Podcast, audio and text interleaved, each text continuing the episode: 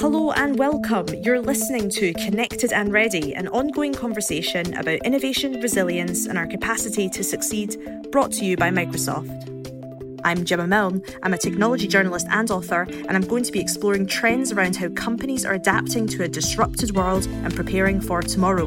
We're going to speak to the innovators who are bringing products, operations, and people together in new ways.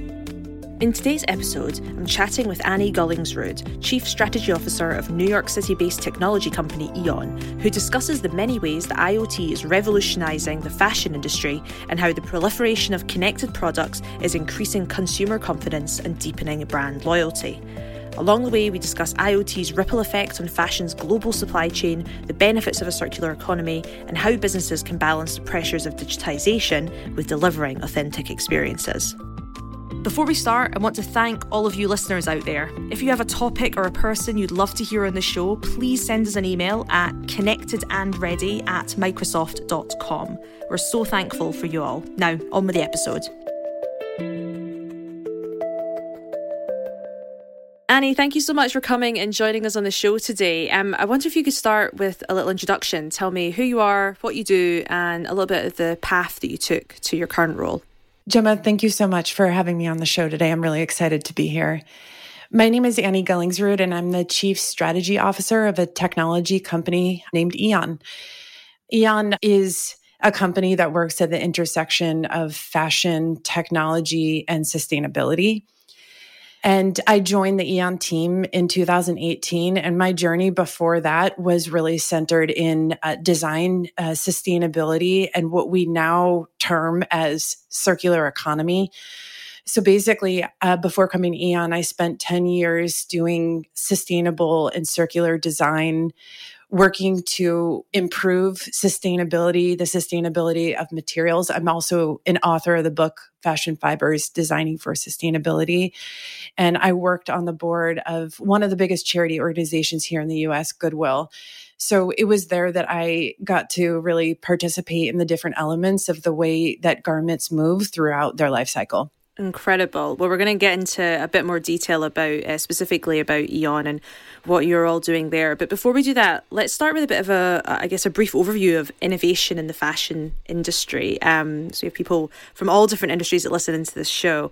Tell us what's been happening on a global scale in the past few years, and specifically, has the pandemic accelerated digital transformation in fashion? Yeah, there's a lot that's been happening in the fashion industry over the last 10 years, and it's been really exciting to be a part of it. And I would say the biggest movement has been in circular economy. And it's interesting, I've seen a lot of different things happen, but for some reason, the movement in circular economy has really taken off. And a lot of brands and retailers have come on board, making commitments and starting incremental change. And what that means is these companies shift from shift to different types of business models that basically enables them to sell one product over and over again, instead of one product, ignore what happens to that product and begin again. So there's historically been this, we may call it overproduction, we just may call it production. And we are disregarding, as consumers and customers and brands, we're sort of disregarding those materials after we create them. So the circular economy shift has been, I would call it an awakening in the industry toward a new way of doing things. And so as a result of that, there's new types of technology and innovation. So it just historically, it's been really difficult. So emerging over the last 10 years has been new innovations and technologies for new ways of recycling that enable the sort of dismantling of that product into regenerated materials. Thank you. It's awesome to get this context. And I think, it's interesting to hear it from your perspective, being in the industry. I think as someone, outside the industry, more of a consumer, shall we say, I'm seeing the shifts massively in terms of culture and the way that we're talking about fast fashion and fashion's role in the sustainability conversation. So it's awesome to have you here today to talk about this. Let's dive into technology, because you mentioned that, now to try and start thinking about some of these problems, technology is one way of approaching that. And specifically for this conversation, the Internet of Things, or IoT, often associated with things like manufacturing, but starting to catch on in the fashion world. Before we dive into sort of specifics of Eon, can you give us a bit of a broad sense of how IoT is showing up in the fashion space? For sure. And I am going to take a step back a few steps and just say that all of that innovation has sort of led to this point of realization for me in particular, which is the inability to scale and commercialize. And so it was there that in that introspection that I began to question and look to what's been happening. You know, we've been spending 5-10 years in this shift to circular economy. And wow, I see all of these commitments. Incredible. And then 5 years passes and just left wondering, well, what actually happened? You know, and then continuing to see just the production and these amazing companies, you know, coming on the scene who have these incredible platforms, and just wanting more product on those sites and wondering, why haven't we shifted? Why haven't we commercialized all of our words, you know, all of our commitments? And that's at the point that I met Natasha. Natasha Frank is the CEO and founder at Eon. And, you know, Natasha had created this company years before that basically was solving the problem of identification. She had always envisioned a platform, and her journey took a little bit of a different track because, you know, part of before developing the platform, companies were saying to her, well, what about the, you know, the trigger or the, you know, like the RFID? And so she focused on an RFID that was washable. So it was just a matter of time before really the industry was ready. And she got a team ready to start building the platform. And this is right before I got on board. So in 2018, I met Natasha Frank, and, you know, she had been developing this company that was based on IoT. And at the time, like admittedly, I've become a tech person, but I would say at the time, I didn't know necessarily what that was, but instinctively, I knew that it was the solution to the problem. So IoT can bring identification to the beautiful products and materials that are being put out there by designers, brands, and retailers. So the power of what IoT, and I'll describe our platform in a moment, the power that it can bring is basically it can carry the embedded value of these products and materials so that they can communicate their worth to all stakeholders in the value chain. Can we actually just roll back a little bit and talk a little bit more about this identification problem here? Because I think it would be good to get that a little bit clearer. What is that problem? What do you mean by identification? As in, we don't know where the things are, we don't know what they are. What do you mean by that? Okay, so I'm going to explain the identification problem by giving you some real life examples. I worked with a luxury company across many, many years to create the world's most perfect wool fiber. You know, so from a chemical standpoint, it was, you know, like wool needs to be scoured. There's like an oily substance on wool that you're not going to wear. It's called lanolin. So that oily substance, lanolin, needs to be removed from the fiber by way of scouring, which is a chemical-rich process. So we ensure that that chemical-rich process was aligned with the best chemical standards.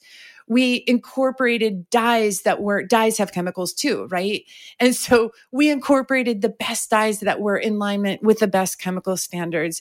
We ensured that the sheep that were producing that, the wool was just ethically treated. It was perfect and it was beautiful and it went into jumpers or sweaters, right? And that story I can tell. And I have a sweater that represents that wool. The challenge is that information about that journey of those materials was on that luxury site. It was on the product page. But as soon as those aspects of the website disappeared and the former director of sustainability left and joined another company, there's no association with that vision of that product after that product was sold.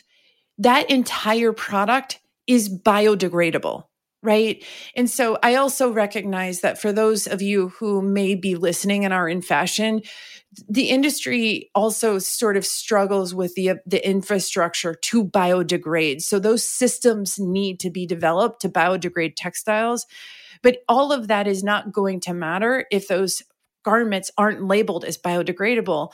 And this garment wasn't labeled as biodegradable. Now, it was on the website. So at that point that, you know, someone purchases that beautiful, perfect sweater, it loses its association with all of that integrity and that journey, and it becomes a sweater.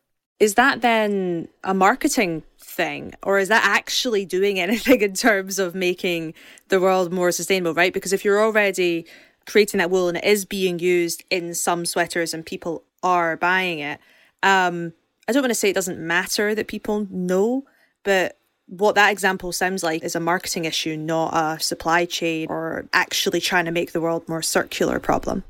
Yeah, it is a marketing opportunity. So for brands who are trying to amplify and grow their resale and secondhand models, of course, you're going to want to use those initial investments to resell. So absolutely, it is. We work with marketing teams, and those opportunities are what is going to help sell the shift into a more circular and sustainable way of being. If those people are not at the table, this becomes an altruistic movement, and that doesn't work.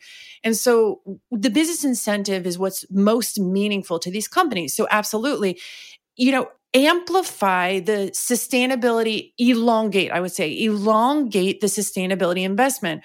Why would you put a bunch of dollars into amplifying production without reselling based on the same assets?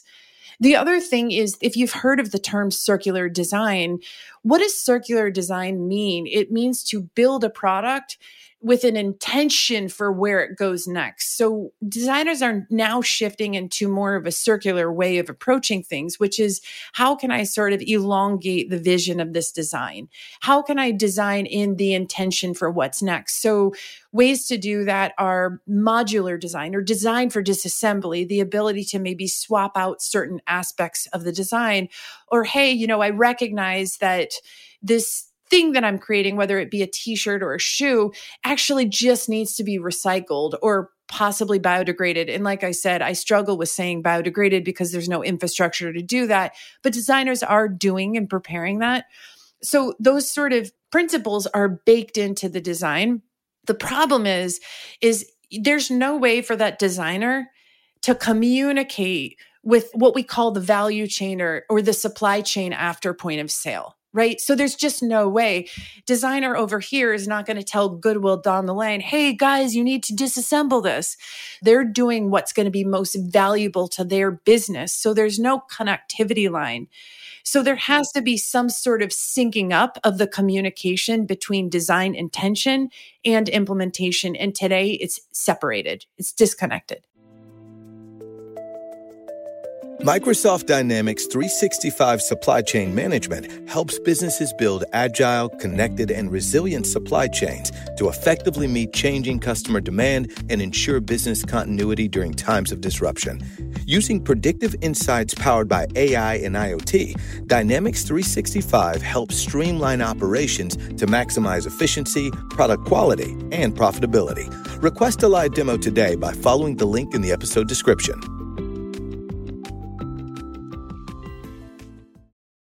Let's go into Eon then, because I feel like we've set up the problem and the challenge quite well now. So tell us, what exactly does Eon do and how does it solve this problem? Tell us about the tech. Eon has developed one of industry's first SaaS platforms that enable brands to automate the creation of cloud-hosted digital identities. So the digital identities are for single physical products, which then enable the ability for them to create a connected product. So every single item, your shirt, Gemma, my sweatshirt, right, has a digital identity. So that digital identity has a digital twin on our Eon product cloud. That digital twin enables the ability for that garment to share information about itself to customers and partners as the product's moving through its life cycle. When I say life cycle, I mean the end-to-end life cycle. I am not ignoring what happens after the customer. I'm integrating that. So from sale to resale to repair to resale to recycle and regenerate, that connected product can now communicate information or data about itself to the stakeholders in the value chain. So how does that work in practice? So, you know, I'm almost thinking about this, as you say, there's somebody buys a product and maybe they donate it to Goodwill or so on and so forth. There's somebody at Goodwill scanning the item and going, how should I recycle this? Or what should I do? Do they have software that's sitting there that allows them to tap into that? Give us a couple examples of how this really allows for this full journey of information and how everybody can actually access that at all different points. Of course. So imagine a garment. I'm wearing a sweatshirt.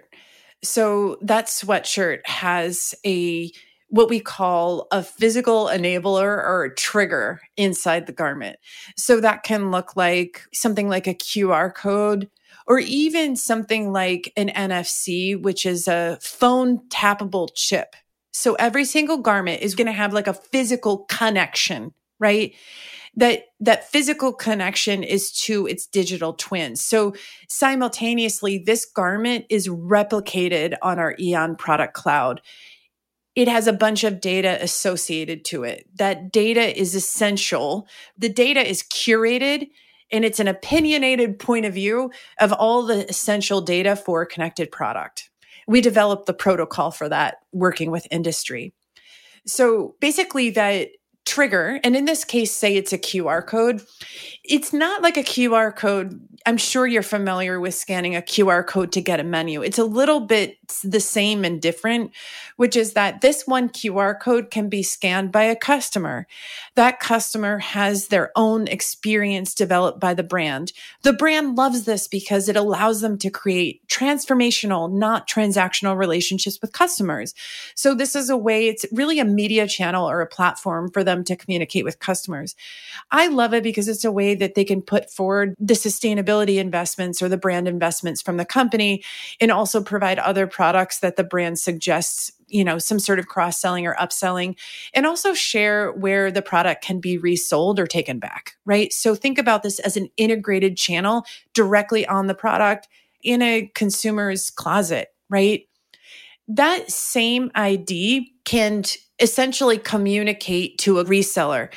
But because it's a connected product, we have the ability to curate that experience specifically for the reseller or the recycler, which means that they're going to get a bunch of product and material data because what's missing for them in their business operation is that they do not have product data. They do not know what these products are. So they don't want to look at a customer experience. They want to know what product data is. So when they scan this same product or have an automated system to accept that product data, they are able to receive that product data, essentially receiving a bunch of, you know, product information that they never would have seen from looking at the product. Now, simultaneously, every time a product is engaged with, we are building what we call a digital passport, and what I call the true life cycle of a product. Today, the fashion industry maybe intentionally and doesn't intentionally know where products end up, right? So we are empowering these brands to have the kind of visibility over where their products are in a way that they couldn't do before. So anytime a product is interacted with, there's a series of metadata that goes back to an individual item passport. So at Eon, we actually create an item passport in alignment with Gemma's t-shirt, in alignment with Annie's sweatshirt. So there's an individual tracking of that product end to end. And so it's able to give brands that visibility of a true life cycle end to end.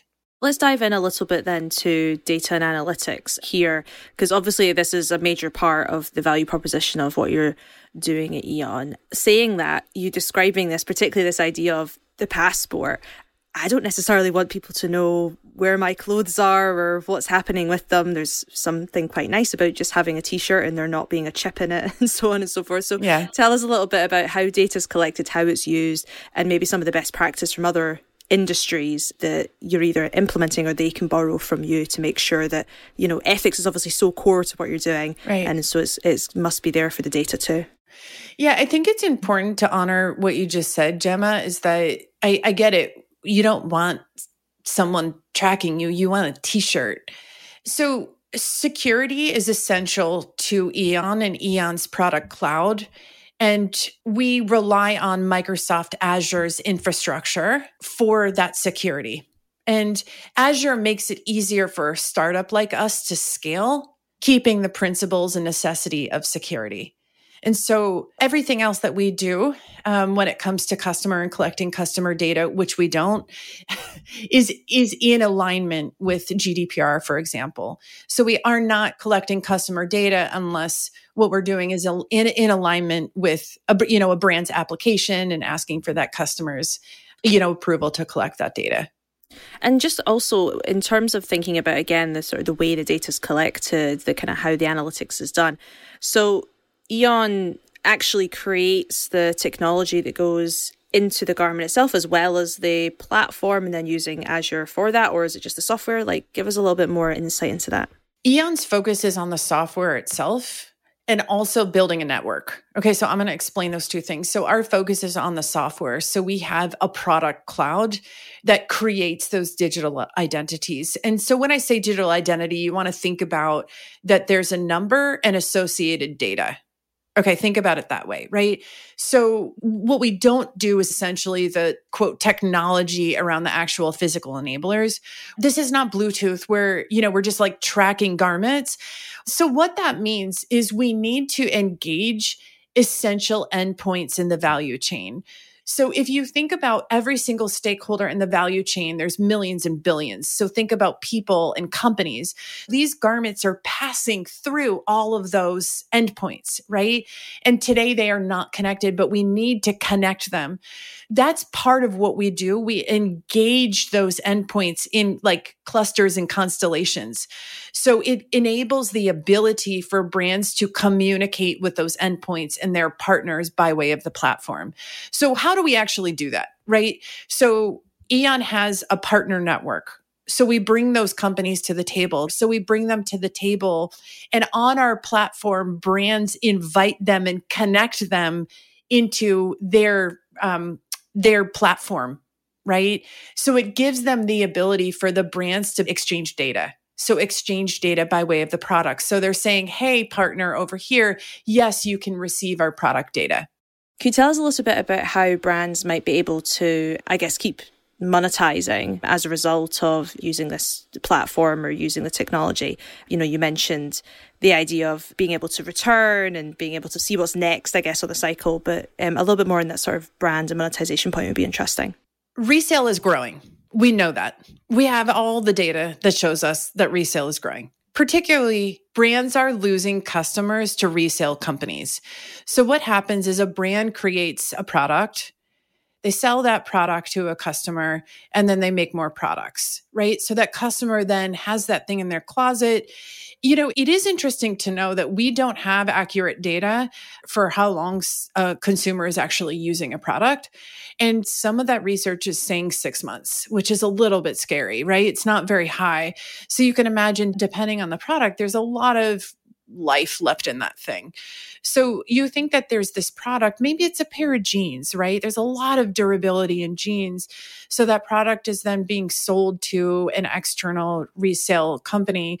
And the challenge with that for brands is there's no incentive for them, right? So the technology behind the Eon platform is enabling that connectivity and that monetization of that product with resale partners. So that is the intention, right? Is that the technology is enabling that communication and that exchange of data, that the product data is what is valuable to these resale companies, quite frankly. That's because imagine the product data is the digital twin. That's what's valuable to these companies. So it's enabling the monetization of that product to the resale companies. So upon access of that product data, there is an inherent monetary incentive to the brand. So that's the systemic change that the Eon platform is bringing forward, is it's shifting into like monetary incentives. So that's what the platform is enabling, that ability to exchange data. The data is valuable, providing the data to the reseller in exchange of some sort of, monetary value of the garment itself. Let's turn to another kind of element of this discussion here, which is more around the customer experience, right? So some competitors of Eon have said that your platform is prioritizing technology at the expense of customer experience. Let me hear your thoughts on that and tell us, what's the right balance or the considerations or trade-offs that businesses have to make as they sort of digitize offerings. Yeah, that's a great question, Gemma, and a very bold question. I so much appreciate it because it's actually sort of the opposite of what we're doing. We are prioritizing consumers. And why are we doing that? Why are we prioritizing consumers? They are important because they are a supplier in the value chain. They're a link, right? So when we sell something to a customer in a store, historically fashion sort of moves on, right? But if we intend to create a universal inventory of product that we can continuously resell, we need our customers to provide that inventory. Today, brands and retailers sell inventory, but we don't think about inventory over a very long period of time, years and years and years. So H&M actually has a universal inventory out there in the world that they're not captivating, right? They're not keeping in their sort of universal inventory. They're not capitalizing off of. So, supply chains, right? You have passing off of materials into yarn, creation of yarn, passing off of yarn. So customers are actually, or consumers, I would say, are an essential part of that supply chain today. So we need to rely on them to return that product to a specific place. So that's where the ID comes in. And that's where the opportunity for brands to develop deeper relationships with their customers. So I think that's where the pandemic really comes in, is I think all of us have had this where we're sort of doing a lot of questioning of like, why am I doing this? Why am I at this job? Why am I buying this? Do I need this? What's most important to me? And we've seen that shift even before this, where customers are prioritizing transparency.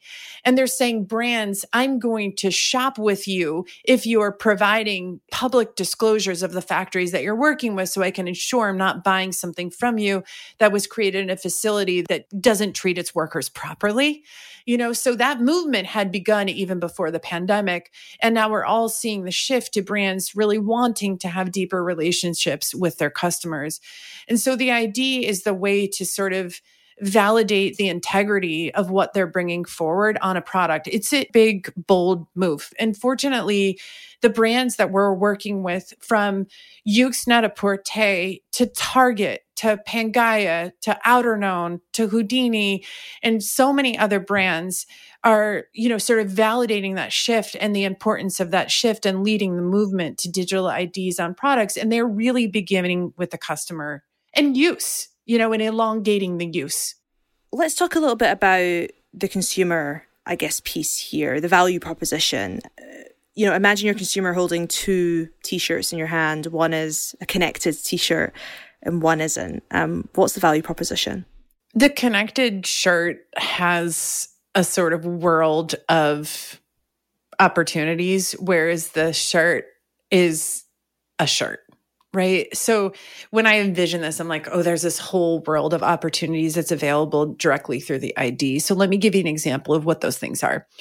So one of those things is understanding the product's integrity. So for those of us, many of us these days as consumers or customers are buying products that have deeper transparency and integrity. So that's accessible directly through the product.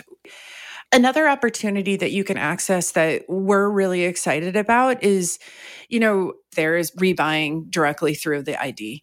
And so I don't know how many times you've bought that like perfect pair of sweatpants or that perfect T-shirt or the perfect leggings. Like it's really difficult. The perfect pair of underwear, right? Like it's really difficult to find that again. So we are looking to engaging the consumer that way and just say, just rebuy this directly through the ID, which I'm really excited about. The other thing is that shirt has more value because it has identification and data associated to it. Like when you buy Gucci, it has resale value, almost at the same, it's worth almost the same amount as it did when you first bought it. Now, the problem there is that how do you know that Gucci is authentic? It's very difficult, actually.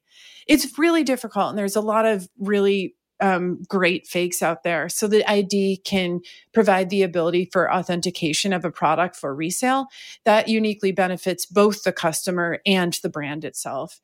So we're going to be thinking differently there. And the ID is going to be the conduit to getting us to that place. I want to build on this point because I think this is really getting to the core of, well, both what sounds like your passion, but also this sort of central problem of the fashion industry around, you used the word earlier on, overproducing as opposed to just production. And one of the things I think a lot about with, in all industries with technology is, are we sort of bringing in technology solutions in order to justify still wanting too much? Are we implementing these kind of technologies as a sort of sticking plaster or Band-Aid so that we can continue to justify, say, hey, actually, do you know what? I can keep buying these t-shirts because don't worry, they've got a QR code in them that allows me to recycle them later. Instead of actually really rethinking consumerism. And what do you think about that? Yeah, I think that's a really good question. I talked about systemic change in fashion for years. And you know what I learned is that there is no way to systemically change fashion without a scalable solution. And that scalable solution is technology. And it's technology used with integrity. How about instead of disposing of that garment, why don't you make money on that garment again? And this is how you're going to do that. In order to do that, we need technology, and there's no other way around it. Let's finish off then in talking a little bit about that, I guess, the business case, shall we say, because you've done an amazing job of framing it from the more ethical case. So what would you tell our listeners who are exploring IoT for competitive advantage, for business advantage? What type of technologies, skill sets, strategic frameworks should they be cultivating, both to make the most of this technology, but also to make sure that Trojan horse of ethics, as you call it, is still part of the conversation? Yeah, it's interesting because when I think about this question with IoT, I inevitably think about those who may be listening who are thinking about and wanting to design for circular economy. There's a lot of reports out there about connected products. We put out a report in 2020 called the Connected Products Economy, which brings in connected products and circular principles in one.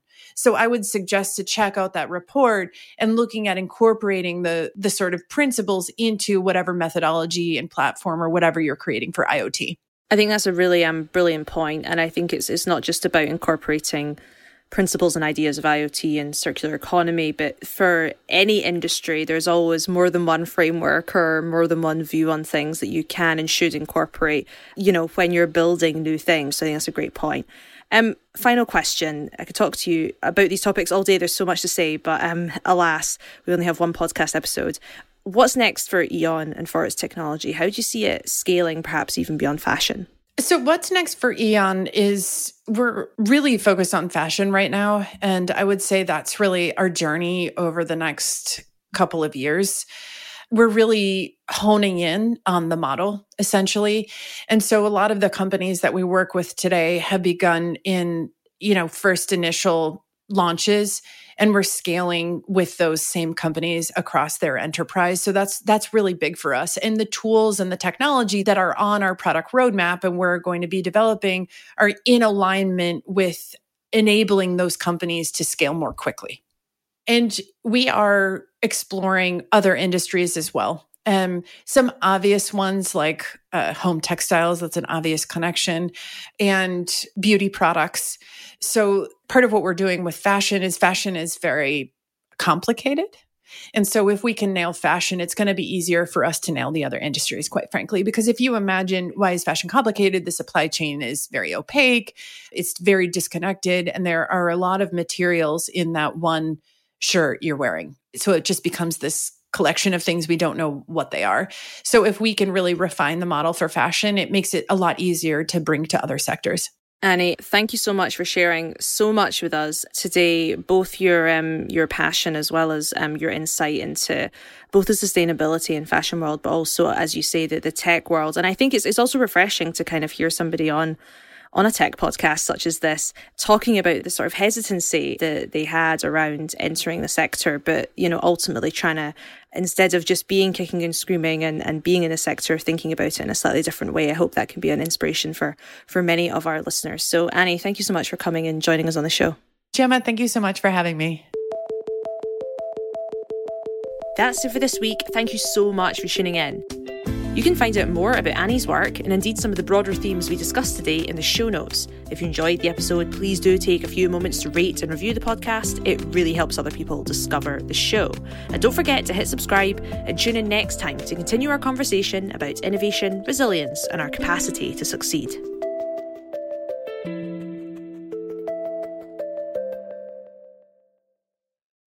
Learn how Microsoft Dynamics 365 Supply Chain Management is helping businesses build agile and resilient supply chains. Request a live demo today by following the link in the episode description.